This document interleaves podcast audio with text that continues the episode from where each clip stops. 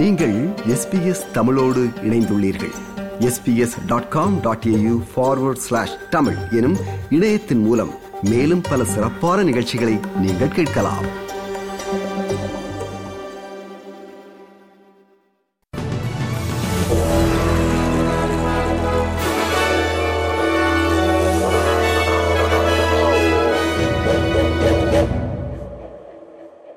நேர்கள் அனைவருக்கும் வணக்கம். இன்று பிப்ரவரி மாதம் ஐந்தாம் தேதி திங்கட்கிழமை. எஸ்பிஎஸ் தமிழ் ஒலிபரப்பு வழங்கும் செய்திகள். வாசிப்பவர் செல்வி. மூன்றாம் நிலை வரி குறைப்புகளை மாற்றுவதற்கான அரசாங்கத்தின் முடிவை வாக்காளர்கள் ஆதரிப்பதாக கருத்து கணிப்புகள் காட்டுகின்றன.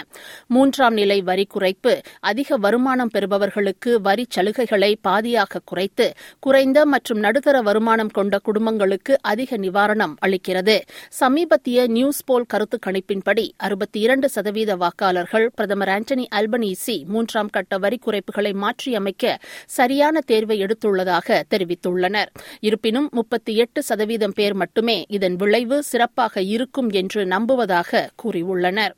நாளை பெட்ரல் நாடாளுமன்றம் மீண்டும் தொடங்கும்போது வரி மாற்றங்களுக்கான சட்ட முன்வடிவு அறிமுகப்படுத்த உள்ளதாக கருவூல காப்பாளர் ஜிம் சாமஸ் தெரிவித்தார்.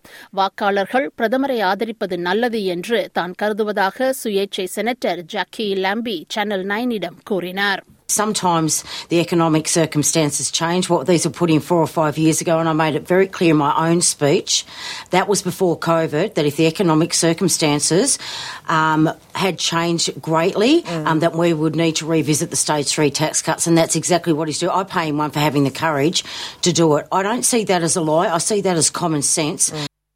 காணாமல் போன மற்றும் படுகொலை செய்யப்பட்ட பூர்வீக குடியின பெண்கள் மற்றும் குழந்தைகள் தொடர்பாக தான் நடத்திய விசாரணை உறுதியான ஆதாரங்களை வெளிப்படுத்தி வருவதாக கிரீன்ஸ் செனட்டர் டொரிண்டா காக்ஸ் கூறினார். ஆனால் தான் அதிகாரிகளிடமிருந்து அதிக ஒத்துழைப்பை காண விரும்புவதாகவும் மற்றும் இதற்கென ஒரு ராயல் கமிஷன் அமைக்கப்பட வேண்டும் என தான் விரும்புவதாகவும் கூறினார்.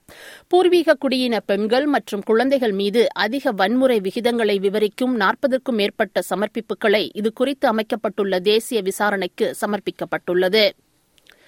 ஐக்கிய நாடுகள் சபையின் பாலஸ்தீனிய அகதிகள் அமைப்பு யுஎன்ஆர்டபிள்யூஏயின் சில ஊழியர்கள் அக்டோபர் ஏழாம் தேதி இஸ்ரேலில் ஹமாஸ் நடத்திய தாக்குதலில் பங்கேற்றதாக கூறப்படும் குற்றச்சாட்டுகளை தனது அரசு விசாரித்து வருவதாக பிரதமர் ஆந்தனி அல்பனீசி தெரிவித்தார்.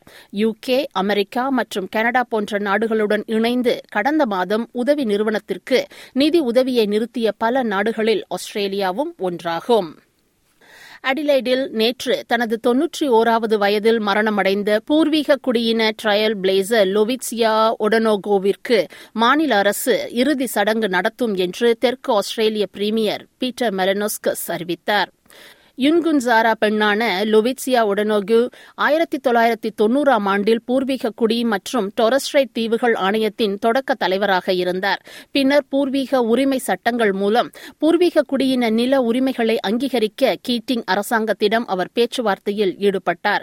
ஆயிரத்தி தொள்ளாயிரத்தி ஐம்பத்தி நான்கில் ராயல் அடிலைட் மருத்துவமனையில் செவிலியராக பயிற்சி பெற்ற முதல் பூர்வீக குடியின நபர் இவர் என்பது குறிப்பிடத்தக்கது. கடந்த சனிக்கிழமை வார இறுதியில் பிரிஸ்பன் அருகே உள்ள ஷாப்பிங் சென்டர் கார் பார்க்கிங்கில் ஒரு வயதான பெண்ணை கத்தியால் குத்தி கொன்ற ஆண் ஒருவரை தேடும் நடவடிக்கையில் பதினைந்து வயதான பதின்ம வயதினரை காவல்துறை கைது செய்துள்ளனர். எழுபது வயதான அந்த பெண்மணி இப்ஸ்விச் அருகே உள்ள ரெட் பேங்க் பிளைன்ஸில் உள்ள ஷாப்பிங் சென்டரில் தனது ஷாப்பிங்கை முடித்திருந்த நிலையில் ஷாப்பிங் சென்டரின் நிலத்தடி கார் பார்க்கிங்கில் ஒரு நபரால் மார்பில் குத்தப்பட்டு தாக்கப்பட்டார். சிறிது நேரம் கழித்து அவரை உயிர்ப்பிக்கும் முயற்சிகள் தோல்வியடைந்ததால் அவர் சம்பவ இடத்திலேயே இறந்துள்ளார். இத்துடன் எஸ்பிஎஸ் தமிழ் ஒலிபரப்பு வழங்கிய செய்தி நிறைவு பெறுகிறது.